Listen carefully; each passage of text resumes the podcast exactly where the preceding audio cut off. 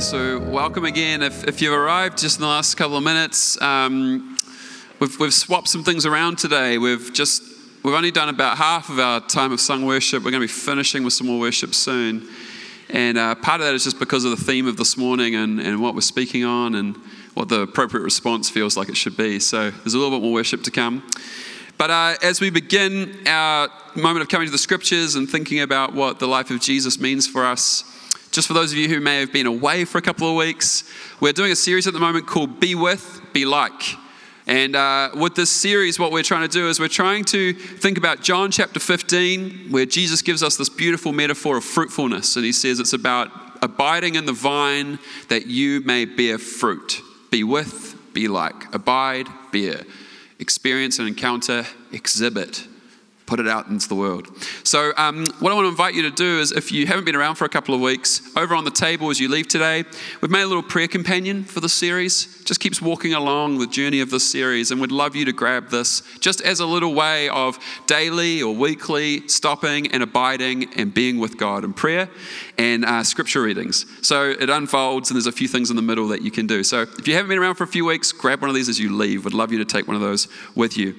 So, what we're doing with this series is we're walking through the fruit of the Spirit. And we started last week by looking at love. We began last week with the first of the fruit of the Spirit, love, which is actually all of the fruit of the Spirit. All of the rest of the fruit of the Spirit are just different aspects of that one fruit, love.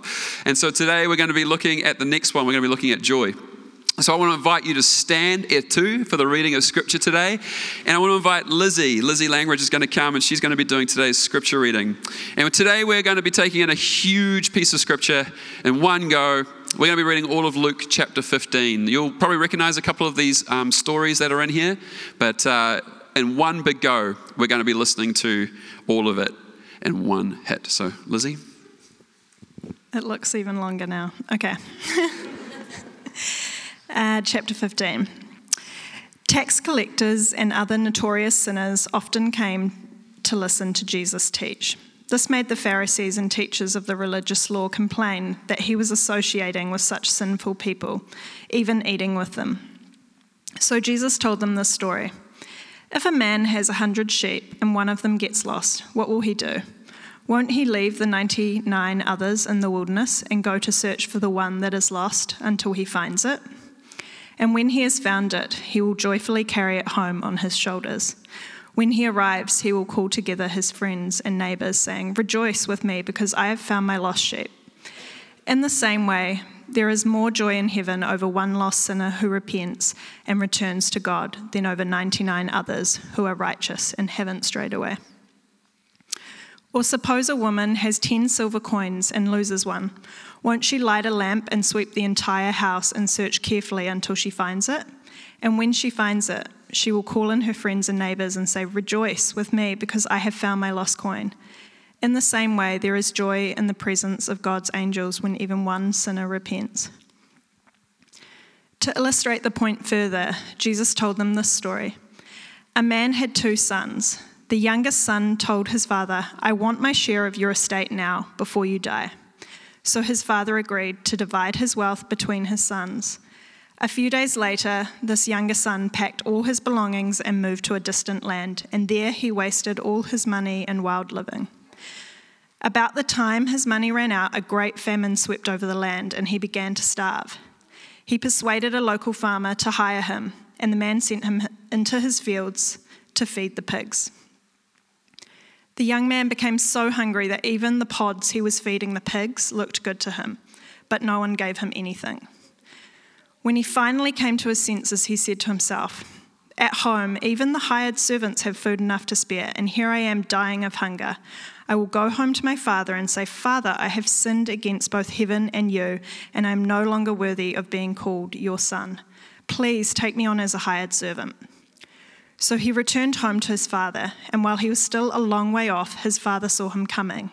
Filled with love and compassion, he ran to his son, embraced him, and kissed him. His son said to him, Father, I have sinned against both heaven and you, and I am no longer worthy of being called your son. But his father said to the servants, Quick, bring the finest robe in the house and put it on him. Get a ring for his finger and sandals for his feet, and kill the calf we have been fattening. We must celebrate with a feast, for this son of mine was dead and has now returned to life. He was lost, and now he is found. So the party began. Meanwhile, the older son was in the fields working. When he returned home, he heard music and dancing in the house, and he asked one of the servants what was going on. Your brother is back, he was told, and your father has killed the fattened calf. We are celebrating because of his safe return. The older brother was angry and wouldn't go in. His father came out and begged him, but he replied, All these years I've slaved for you and never once refused to do a single thing you told me to. And in all of that time, you never even gave me one young goat for a feast with my friends. Yet when this son of yours comes back after squandering your money on prostitutes, you celebrate by killing the fattened calf. His father said to him, Look, dear son, you have always stayed with me, and everything I have is yours. We had to celebrate this happy day, for your, bro- for your brother was dead and has come back to life. He was lost, but now he is found. This is the word of God for us today. Grab a seat. Thank you, Lizzie. These three parables that we've just heard are stories that Jesus is using as a device to get us to imagine something. He's plucking from real life, real things, to get us to see a spiritual truth. And he's using these real things a lost sheep, a lost coin, a lost son. And all of them are being found. Here's the truth that's sitting in the text today God rejoices when lost things are found. God rejoices and he celebrates accordingly. We could sum this up as this God's love is joyful. Now, today is part three of our series, and we're looking at the fruit of joy. Joy is the next fruit in the list of Galatians chapter 5, 22 to 23. That's just why it's next. We're working through the list from start to end. But it's also a prominent facet of love and it's a characteristic of the Christian life. There's over 400 references throughout the scriptures to this idea of joy.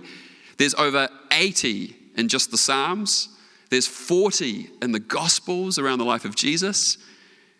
And there's this root word, joy, which is then also used in the words uh, to rejoice and to enjoy, these action words. Now, in our secular culture today, joy is used in a whole heap of ways. It's used on motivational posters and Instagram posts. It's used by marketers to sell us a black carbonated liquid. Enjoy Coca Cola, they say. Or in more recent years, open happiness. Uh, Marie Kondo took the world by storm, uh, what was it, like a year and a half, two years ago? by encouraging us all to clean out our cupboards and our wardrobes and to hold a, a garment up to us and ask, Does this spark joy? Asking us if it does spark joy, keep it. If it doesn't spark joy, move it on.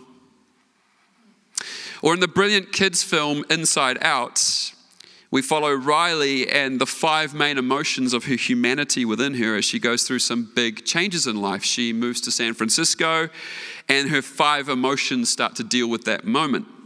The five emotions in the movie are joy, fear, anger, disgust, and sadness. And joy is voiced by Amy Poehler.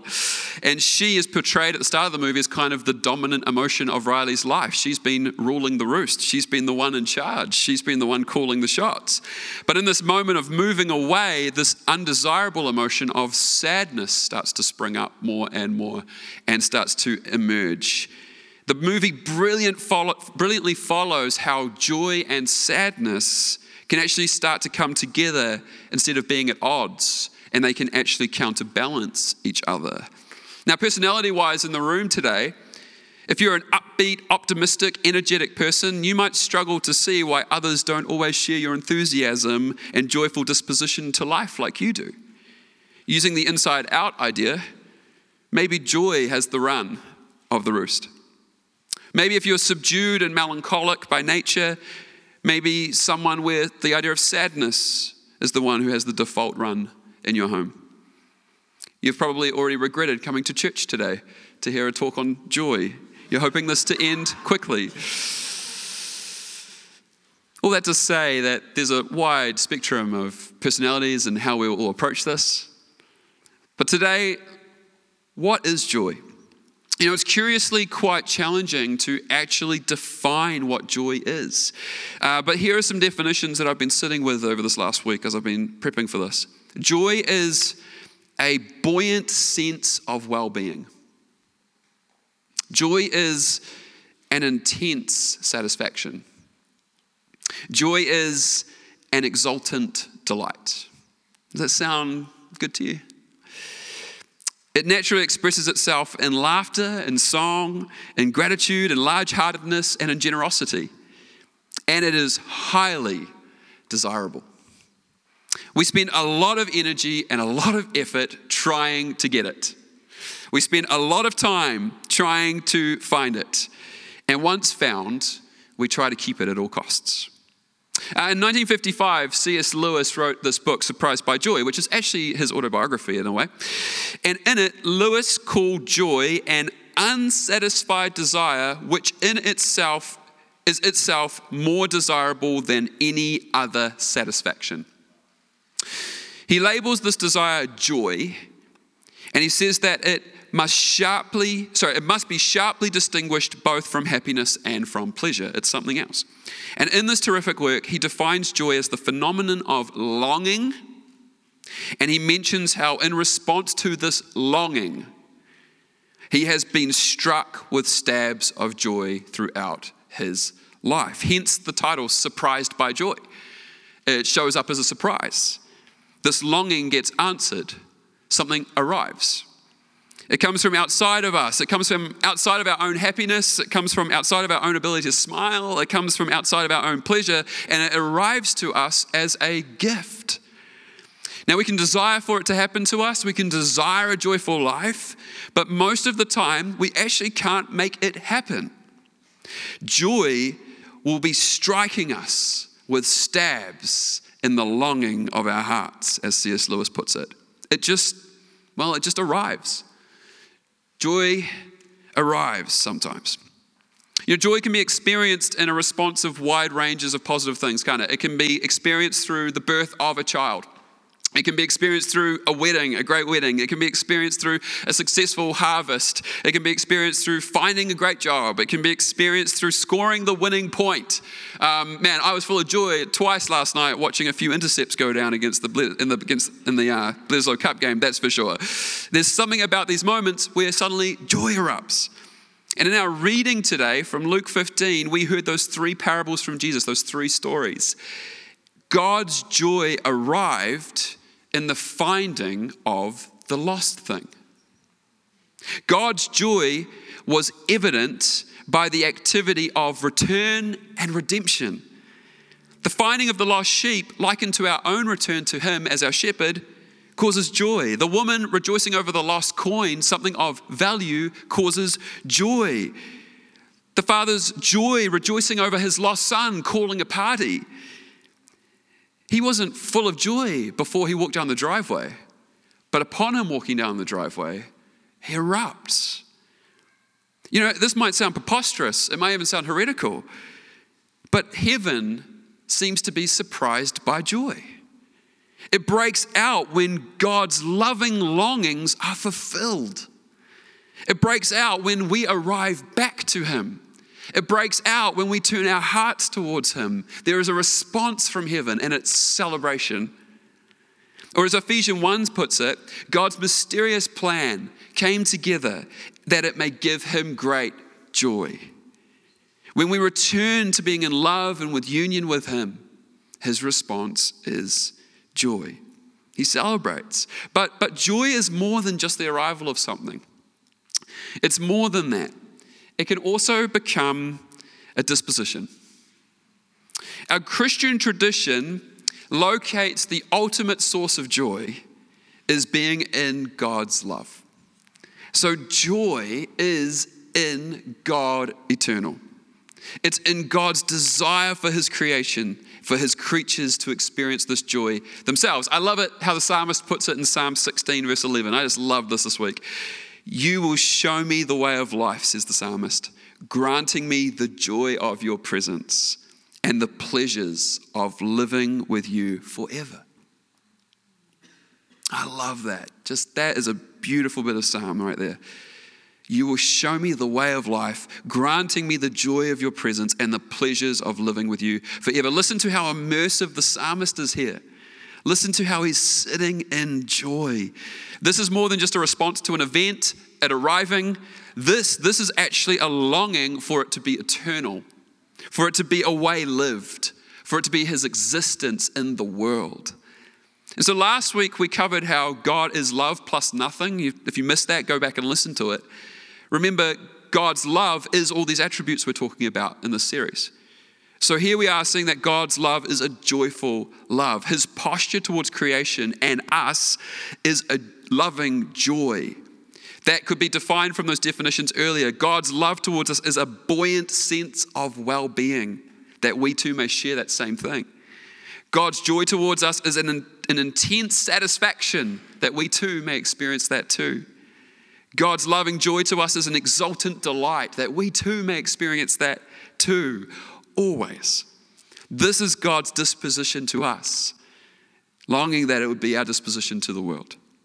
And so, for us, for it to become a disposition, how do we do that? What does it take? Well, disposition takes cultivation. A disposition takes cultivation. When it has truly been cultivated, it is a more sustained disposition in our lives.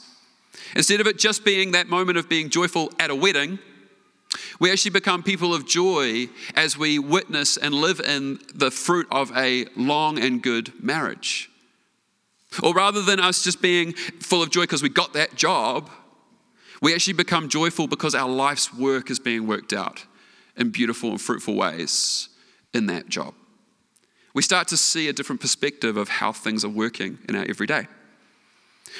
Even in the trial of hardship, this paradoxical nature of joy, which we're going to talk about a little bit more soon. But before we get there, we've been reading from John 15 over the last couple of weeks this idea that we need to be attached to the vine.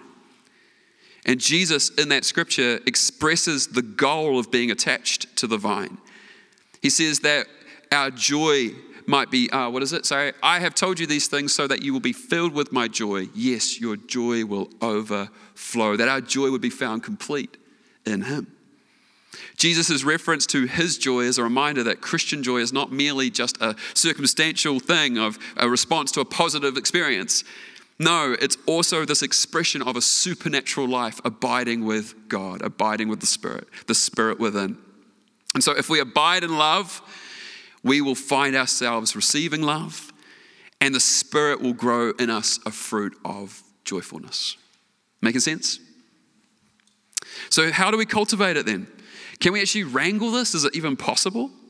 Well, if joy is the fruit, then, like all fruit, there's some gardening to do. And for joy, the work of gardening is to practice gratitude. It's the practice of gratitude. Now, when we practice gratitude, we stop and we ask repeatedly, What are we grateful for? Why, why did that happen? Why is that that way? How did that happen? Where did that come from? To practice gratitude is to examine our lives often, not just once a year, to often look and to ask the same Marie Kondo question Does this spark joy? What's sparking joy? The joys that were obvious, but also the joys that were hidden until we actually stopped and looked. This is the gardening work of cultivating joy in our everyday lives. Now, the Christian practice of this is simply called the prayer of examen. It's an Ignatian spirituality practice where you pray a couple of core questions at the end of the day. You sit you reflect and you ask of yourself, you review your day, and you locate where was God amongst today's activities. And in it, you ask, where did I encounter joy today? So, the cultivation work, the gardening work of this fruit requires for us to sit down at the end of the day and just to check in. Where was joy? Where was joy? Where did it find me? Where did it arrive as a surprise? And where did it burst out of me? Because it's been sitting there all along. And in cultivating that joy and wrangling it from just being something that happens to us and surprises us to actually making it something that becomes a disposition in our lives, the way we are actually holding ourselves in the world, a significant byproduct of joy then is given to us. It makes us resilient. It makes us resilient. Many of us all know the words from Nehemiah. It was in our prayer readings for this week, actually, so maybe you've already gone there and you're ahead of me here. But it was the joy of the Lord is your strength from Nehemiah 8, verse 10. And it's important to note here this is not just a cute phrase to hand out to people to say, be more joyful. No, no, this is a profound thought. What is going on here is that the joy of the Lord becomes our strength, it actually becomes resilience, it actually becomes something strong within us. Because this is true, isn't it? We fight hard to maintain the things we're most joyful for, don't we? Like, think about it. I love my son. I absolutely love my little boy. He is my absolute joy. I will do anything for him because he's my joy. I love my wife. She is my absolute treasure and joy. I will do anything for her. I love this church. You are my absolute joy. I will do anything for you. I love my God. He is my joy. I will do anything for him. For you, it might be, I love making music. I will do anything to make music. It might be, I absolutely love creation and the earth. I, I, will do anything to save the creation and the earth at the moment. It might be, I love serving people. I will do anything to be placed serving people. Whatever you are joyful for, we respond with courage and we respond with conviction. We are not easily swayed. But again, note, it's what joy creates us to do. So it's not just a cheap bit of advice be more joyful. God, you look down, be more joyful. That's not what this verse is talking about. This verse is saying, no, there's a resilience to find when you find the things to be joyful about. You will then cultivate resilience into the world. Which brings me to perhaps the trickiest part of handling joy. And I alluded to this just a little earlier. How does joy exist in those tough times? What do we do when we are in situations of suffering, legitimate suffering situations? How can joy possibly exist in a world that is currently ravaged by the headlines that ours is? How can joy exist when COVID 19 is dominating the headlines or the climate crisis is what it is? Or maybe in our personal lives where, where we have unmet expectations, legitimate unmet expectations, or we have addictions that overpower us, or we just have this absence of a good life lived. How can joy exist in that? Well, this is where joy becomes a paradox, a Christian paradox that we must hold in tension.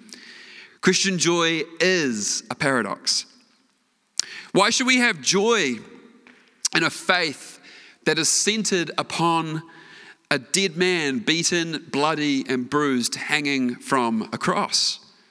Why would the early Christians rejoice in being persecuted, being thrown in jails, literally thrown in or stoned out on the edge of the city? Not that kind of stoned, the, the, the one you don't want, the, the beaten kind. Why would we enjoy this living out of a faith that at the moment within our culture seems it seems outdated in so many ways or it seems like hypocritical or it just seems like a bunch of rules or, or why would we have faith? Why, why would we enjoy a faith that calls us to this radical thing to lose oneself? I, I thought if you're going to be full of joy, won't you be fulfilled? Like our culture says, to be fully joyful, you will find everything about yourself. You will accept everything about yourself. You'll have everything you ever dreamed. Yet in the Christian faith, we're called to lose ourselves that we may find life. It's paradoxical. That's where the paradox has to be tied to a major Christian theme, which is hope. We are most joyful when we receive what we've hoped for. Joy and hope are tied together. What we hope for, what we long for, remember C.S. Lewis earlier, what we long for is what we'll be most joyful for when it happens. You know, think of those of you who are saving for a house at the moment. How's that day going to be when you get to stand outside, take that selfie outside that sold sign with you in front of it? For those of us who are trying to have children, how's it going to be when that good news arrives? For those waiting for COVID to be dealt with so you can get that passport back out of the cupboard and you can go on that trip you've been wanting to go for a long time. Now, we know from either others experiencing it around us or from the tastes of joy that we have from those experiences around those experiences what joy will be like in those moments, don't we? We know what it will be like to be standing in those moments full of joy, experiencing joy. And that is what the Christian hope becomes. That's when a Christian hope becomes our joyful paradox. We know the ending of our story because we've already seen the start in Jesus. Jesus Christ did not enter the world just to die on a cross, He entered it to proclaim the kingdom of God. And the kingdom of God has burst into this broken and cracked creation, and it is making its way throughout time and history, healing and restoring, redeeming and resurrecting. God is putting things back to rights bit by bit by bit. And he promised that this, this is what his kingdom is doing. And this is what his gospel is going to complete in the future. And we live torn in this now and not yet nature of that, stretched in all kinds of directions between suffering and hope and joy. We're living in between. We are living in this torn state of hope. But that hope, nonetheless, is ours to receive now. Uh, in his book, it's a brilliant book, Walking with God Through Pain and Suffering by Tim Keller. Stunning, stunning little book. He says this While other worldviews lead us to sit in the midst of life's joys, foreseeing the coming sorrows, Christianity empowers its people to sit in the midst of this world's sorrows, tasting the coming joy. Oh, Keller is good. Christian joy is focused on what's coming ahead. It gets its lift, its buoyancy from what God is doing in the future. That's why in Romans 12 it has that phrase we should rejoice in hope. Rejoice in hope. Such joy comes from the Spirit who is at work now in us in this church and in that church, bringing about this alignment in all of us to God's future, God's uh, God's plan. When all things are made new, it will be gloriously wonderful. We can take joy in that. Amen? Have I lost you? When all things are made new, it will be wonderful. There will be no more need for tears. There will be no crying or mourning, says the prophet Isaiah, and so it says in Revelation. There will be no more of those things. It will be as it should be. We put our joy in that. The people of God have always had this future oriented posture. The psalmist does the exact same thing. Whether it's David who's sick of Saul trying to hunt him down, or whether it's Israel and Babylon yearning to be back in their place, they have always rejoiced towards this hopeful picture. They don't just muster it up, there's something else that's drawing them to joy. And that's why the scriptures reiterate this imperative rejoice. It's not some hollow command. It's not hype. It's not like whip, whip, whip.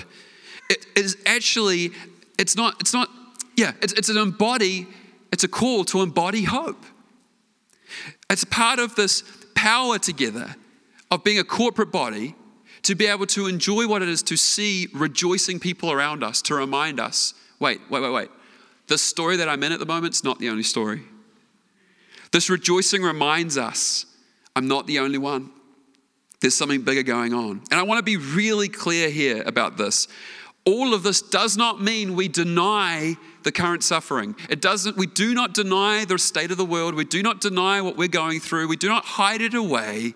No, no, no, no. That is, that is not what the Bible calls us to at all. We can bring it to the surface. We can hold it and name it and intercede for it and say what it is. We can lament. We can do all of those things, but we lament to hope. And in hoping, we will paradoxically find joy. Which brings me to wanting to speak on a little something that we do here for half an hour every week. Every week, we sing. Every week, we gather not as some form of weird, lame Christian karaoke or as some sort of warm up for the main event coming later on. We sing to embody hope. All week long, we have worship leaders. Apologies, I don't have photos of all of our worship leaders. Sorry, Donald, I didn't, I didn't ask your permission for this, but that's Donald, everybody. Um, you probably know him. Every week, we have some people in our church called worship leaders. And we have these musicians who are so creative, so stunning. And we have songs, we have lyrics, we have art. And all week long, a couple of people take seriously a priestly like being in our midst. They pray and they seek God and they consider what words do we need to put into our mouths this week? How are we going to stand in the gap between what is suffering and hope? Prayerfully, our worship leaders spend the week considering what they do here for us every week. Uh, Laura and Ants, who are the two leaders this morning, you know, earlier this week I flicked them a message and said, Look, this is where we're tracking. And we just had this sort of ongoing dialogue about this moment. They, they care for this moment, they don't just sort of whip it out of nowhere. It is priestly like behavior in our midst. They get together with the band on a Thursday night and they rehearse the, the, the, songs. They think about it. Okay, so should this be upbeat or should this be downbeat? Should, should we sort of lift this bit or drop this bit? Should we all come in here or should we all drop out here? Like, how many voices? No voices, whatever. Like, what do we do with the songs? How do we handle the art? Our musicians and our worship leaders work together to create these spaces for us to embody hope. This is careful work. Our worship leaders are a gift to us. Our musicians, you are a gift to us. And on behalf of our church, we don't say it enough, but to our worship leaders, to our musicians, to our creatives who make all of this happen, thank you for being priestly amongst us. Thank you for taking it seriously. Thank you for putting words into our mouths with such care and prayer and intercession and longing and hope. We don't say thank you enough, so thank you. And as they go about that work, Sometimes things can feel a bit down. Sometimes they can feel up. Sometimes it's usually just in the middle. Sometimes it's down because we need to lament something. Sometimes it's up because we need to celebrate and be joyful. Often, though, it's somewhere in the middle, just kind of bubbling away, finding both of those spectrums, ends of the spectrum. And as a community, we always want to live out with great care what it is to weep with those who are weeping and to celebrate with those who are joyful. That is the work of the church, is to always find ourselves in that place. But it's the idea today of just swinging the pendulum a little bit more to joy that I want to speak into just for a few more minutes. I just want to talk about swinging the pendulum over that praise could be something of rejoicing and what it means for us as a people group together. What I want to propose is this joy is not a certain tempo. It is, though, a posture of expression. And around the world, cultural formation and context provides a, a, lot of how different people groups would see this playing out. So, for example, when I think of the most joyous people in the world, I don't often think of middle class, white, stoic, keep it together Anglo Saxon English people not a dig. I think of our African brothers and sisters, maybe South American, maybe even closer to home, our Pasifika neighbors. Culturally, these people groups just seem to express joy in a far more expressive way. So I'm not, I'm not making a dig. I'm not saying that they're more joyful. I'm just saying that their expression of that joy is definitely a little bit more out there. You know, think of the parades and festivals that we might see in India or Brazil, or think of the dancing and the drums and the rhythm that you might find at a Pasifika nation if you went to visit Fiji, for example. This is not a dig, this is just an expression example. And I, I think this I think we need to observe that there's this cultural context that all of this is sitting in. There's a cultural context. Now, just think about our cultural context for a moment. Just think of our mainstream radio. Think about flicking on The Edge or whatever you listen to, Radio Hauraki. We flick it on and we listen to the sort of average pop songs for that, that, set, that set of listeners. And we will go to the gigs that we go to, and then we go to gigs that we go to the way we go to gigs. We go to the Spark Arena or we go to the power station or whatever. Just think of those moments and just think of the sound. You know, most of them are bands, most of them might be electronic music, you know, pop acts. You know, bands like um, the Beths, who are probably my favorite out of this list that I'm about to say. The Beths, Avalanche City, LAB, Six60, Lorde, Stan Walker, Teeks, BENEE. Like this would be our everyday kind of pop music world, right? And then they've got like the alternative scenes on the edges. But that big fat middle bit there would be kind of those names, right? That would be kind of like New Zealand music. How does it how is it put about Six60? It's New Zealand barbecue music. I think is how it was put. Put it on during your summer barbecue. Perfect. Now, this is just an observation to me, but because that's the cultural context that our music is sitting in, and the gigs we go to, or the way it comes through in the everyday radio or on TV, we come to church, and I think we want our worship style to fit into that. That's the cultural context. And so we want the music to kind of fit within the parameters of that. Not too hard and fast and out there on this side, and not too, you know, like we want it to kind of sit within that zone. And so we walk into church and we want church to feel like that on Sunday. We want the music to kind of sit in that sweet spot, like we're listening to all week long. Not too fast, not too slow, just right. But sometimes in church, sometimes the words call us beyond that form and that comfortable feeling, don't they? You know, for example, we sing a song that says this Praise the Lord, O my soul, with all my being. With all my being. Here's what happens when we sing that song. This is not judgmental. This is not judgmental. Most of us suddenly become very English, middle class, and stoic. And our best version of with all my being is we might lift our hands or we might clap on the two and the four. You know? Like that's, that's just our cultural form playing, playing with us. Uh, the best we can think of with all my being is like there's this thing called like the indie knee where you kind of like just do this, like you're in the strokes or something. I don't know. Like that's what I do. Like that's I'm I'm going for it there. You know. That's my all my being. I ain't skipping. I sure as heck aren't doing the seagull. Eh, it's charismatic stuff from my upbringing has scarred me, that stuff. So there's this container that I want this to fit in, right? But we sing these lyrics that draw us out of that container. When we sing all my being with all I have, and we look at the container, we have to realize this lyric is trying to draw me out. It's trying to draw me to something else. It's trying to draw me to beyond. What about when the form itself takes on a bit of joyful life beyond the words and beyond the, um, the things we're used to as well? You know, Sana uh, got us singing that song that we just did before, that song Yahweh, and like it's like gospely and groovy. Like the form feels like, oh, this is different. Like when you listen, this, this, like our version is like really tame compared to the way that it's done properly. It's like we've kind of dialed it back a lot. Why? Because the form, we want the form to feel right, but also that form itself. If I was at that church singing that song in that form, it's going to draw me to something different. It's going to take me beyond my cultural norms. You know, we sing that song, and that container wants to draw us to something else. And you might be sitting here and you might be thinking, Dan, I'm with you.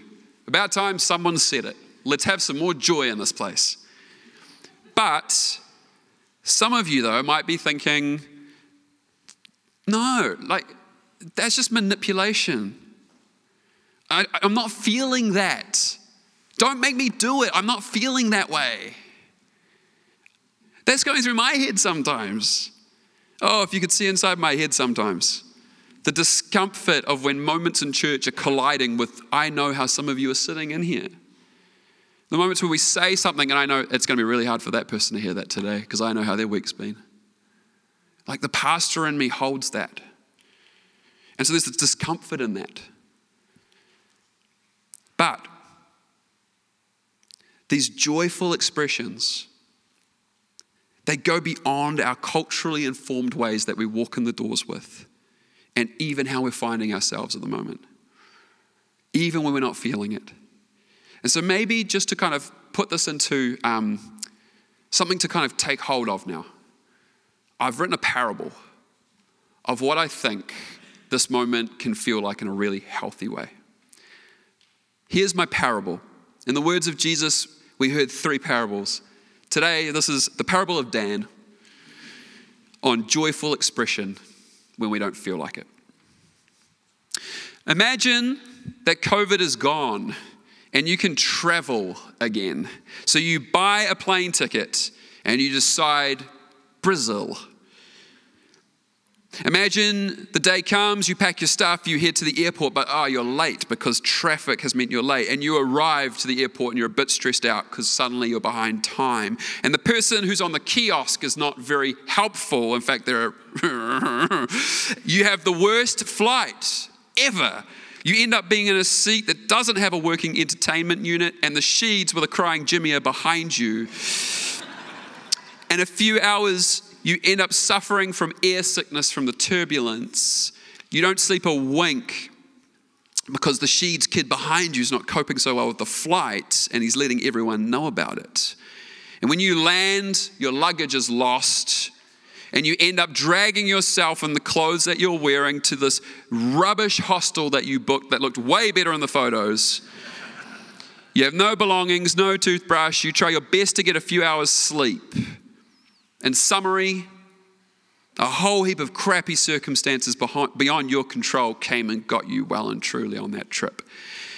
And then in the morning, as the sun starts to come up, you wake to the sound of some trumpets and some drums, some voices and some whistles.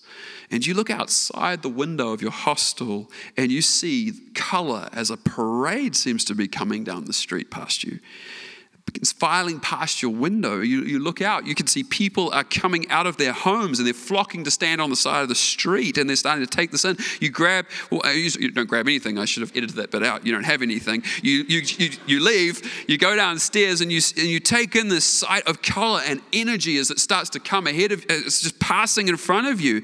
You stand on the edge and you watch as dancers are starting to dance in front of you. Musicians are just going for it and floats, big floats, getting bigger and bigger and bigger as each one comes past, keep going past with more things happening on them. Children are starting to run alongside the parade as it goes past. You ask a local, you say, what, what, what is this? What's going on? And they say, through their muddled English, they say, Well, this is for a historic occasion. We do this every year. It's to honor the good work of the festival, and we're hoping for a good festival to come. And you're like, Oh, that, that is cool. And so you start looking and you watch as the dancers are telling these stories, and you can hear these songs as they're singing these songs. There's this cheering and there's this clapping. And you find yourself yourself starting to clap along on the two and the four because you're a good, good person. And so you clap along as this thing unfolds in front of you. And for a moment, what happens? You forget about the fact that your luggage has been lost. You forget about how bad your sleep was. You forget, you forget about that half finished email you're writing to Air New Zealand about that kiosk person. this display of joy in front of you it takes you somewhere else for a few moments. It takes you being present to that moment and that story. And a longing in you that is so much greater than those things has been met in the display of the parade. Or as C.S. Lewis put it at the start of this talk, it surprises you. When we sing together on Sunday, what if that's just us joining the parade? The Westminster Shorter Catechism says this man's chief end is to love God. Oh, what's that? I don't even know what that is. Well, man, hang on. It's gone. Ah, man. The Westminster Shorter Catechism says that we are to love God and enjoy Him forever. Christian joy is perennially expressed in music and poetry and dance and celebration and humor and laughter. We have a parade that comes past every Sunday. To be a community who enjoys God, one of the spaces for us to do this is our sung worship. When we sing, we are taking our cues from the psalmists who have led the people of God in parades for generations. We are joining with the expressions of the church and the expression of humanity as it expresses delight and gratitude and beauty and ecstasy. We join the historic parade of people enjoying God. You know, the human race has always sung. Songs come out of all spheres of humanity and all kinds of communities, exclaiming what they are joyful about. And so when we come together as the people of God, that's one of the reasons why we sing. We use music and melody and ups and downs and tempos and all kinds of things, art that moves the soul and lifts our emotional state, not as a manipulative practice, but as a response to the song that's already going on around us in the life with God. And yes, we join the parade for a while and we may then have to leave. And we go back to our trials, we go back to our life lived, we go back to our suffering. But we go having encountered the parade, we go with a different perspective. And so we must remember where we start. We start that the fact that there's, as we start in Luke 15, there is a party going on in God's realm when lost things are found. And so they rejoice. God knows there's still plenty of suffering to be endured, there's plenty more laments to be sung, but we paradoxically are invited to the parade to see, as it says in Luke, everything that God has has been given to us. When we sing, even if it's just from the side of the parade with that awkward bit that we can muster, we join in the celebration. We join in what's going on in front of us. We remind ourselves of God's love and rejoicing work with us. I want to invite the team to come back and they're going to lead us in another bit of worship, a bit of songs, a bit of singing. When we sing and worship, we join the parade. God's found us, we've found him. He's not done with us yet we sing our hope. We're going to literally sing hope now. If you're looking for a certain tempo, it's probably not going to be here. But what will be here is lyrics of hope, lyrics that draw us to consider this joy that we can sit with, stand with. And so, our love is to be joyful. We are to practice gratitude that we may have a resilient hope no matter what comes and we will find ourselves in the parade singing our hearts out. Over to you, Ans and Laura. Thank you for leading us today. Can we just do something that didn't happen earlier? Can we just say thank you to our worship community, just with a round of applause? All of the worship community. Yeah. All of you. The ones the ones that aren't here today, the ones that are just standing amongst you, the ones that are not here today, they're sick or elsewhere. Like we great, we're so grateful for the gift you bring. This priestly like beautiful work you do with us. So thank you. Thank you guys.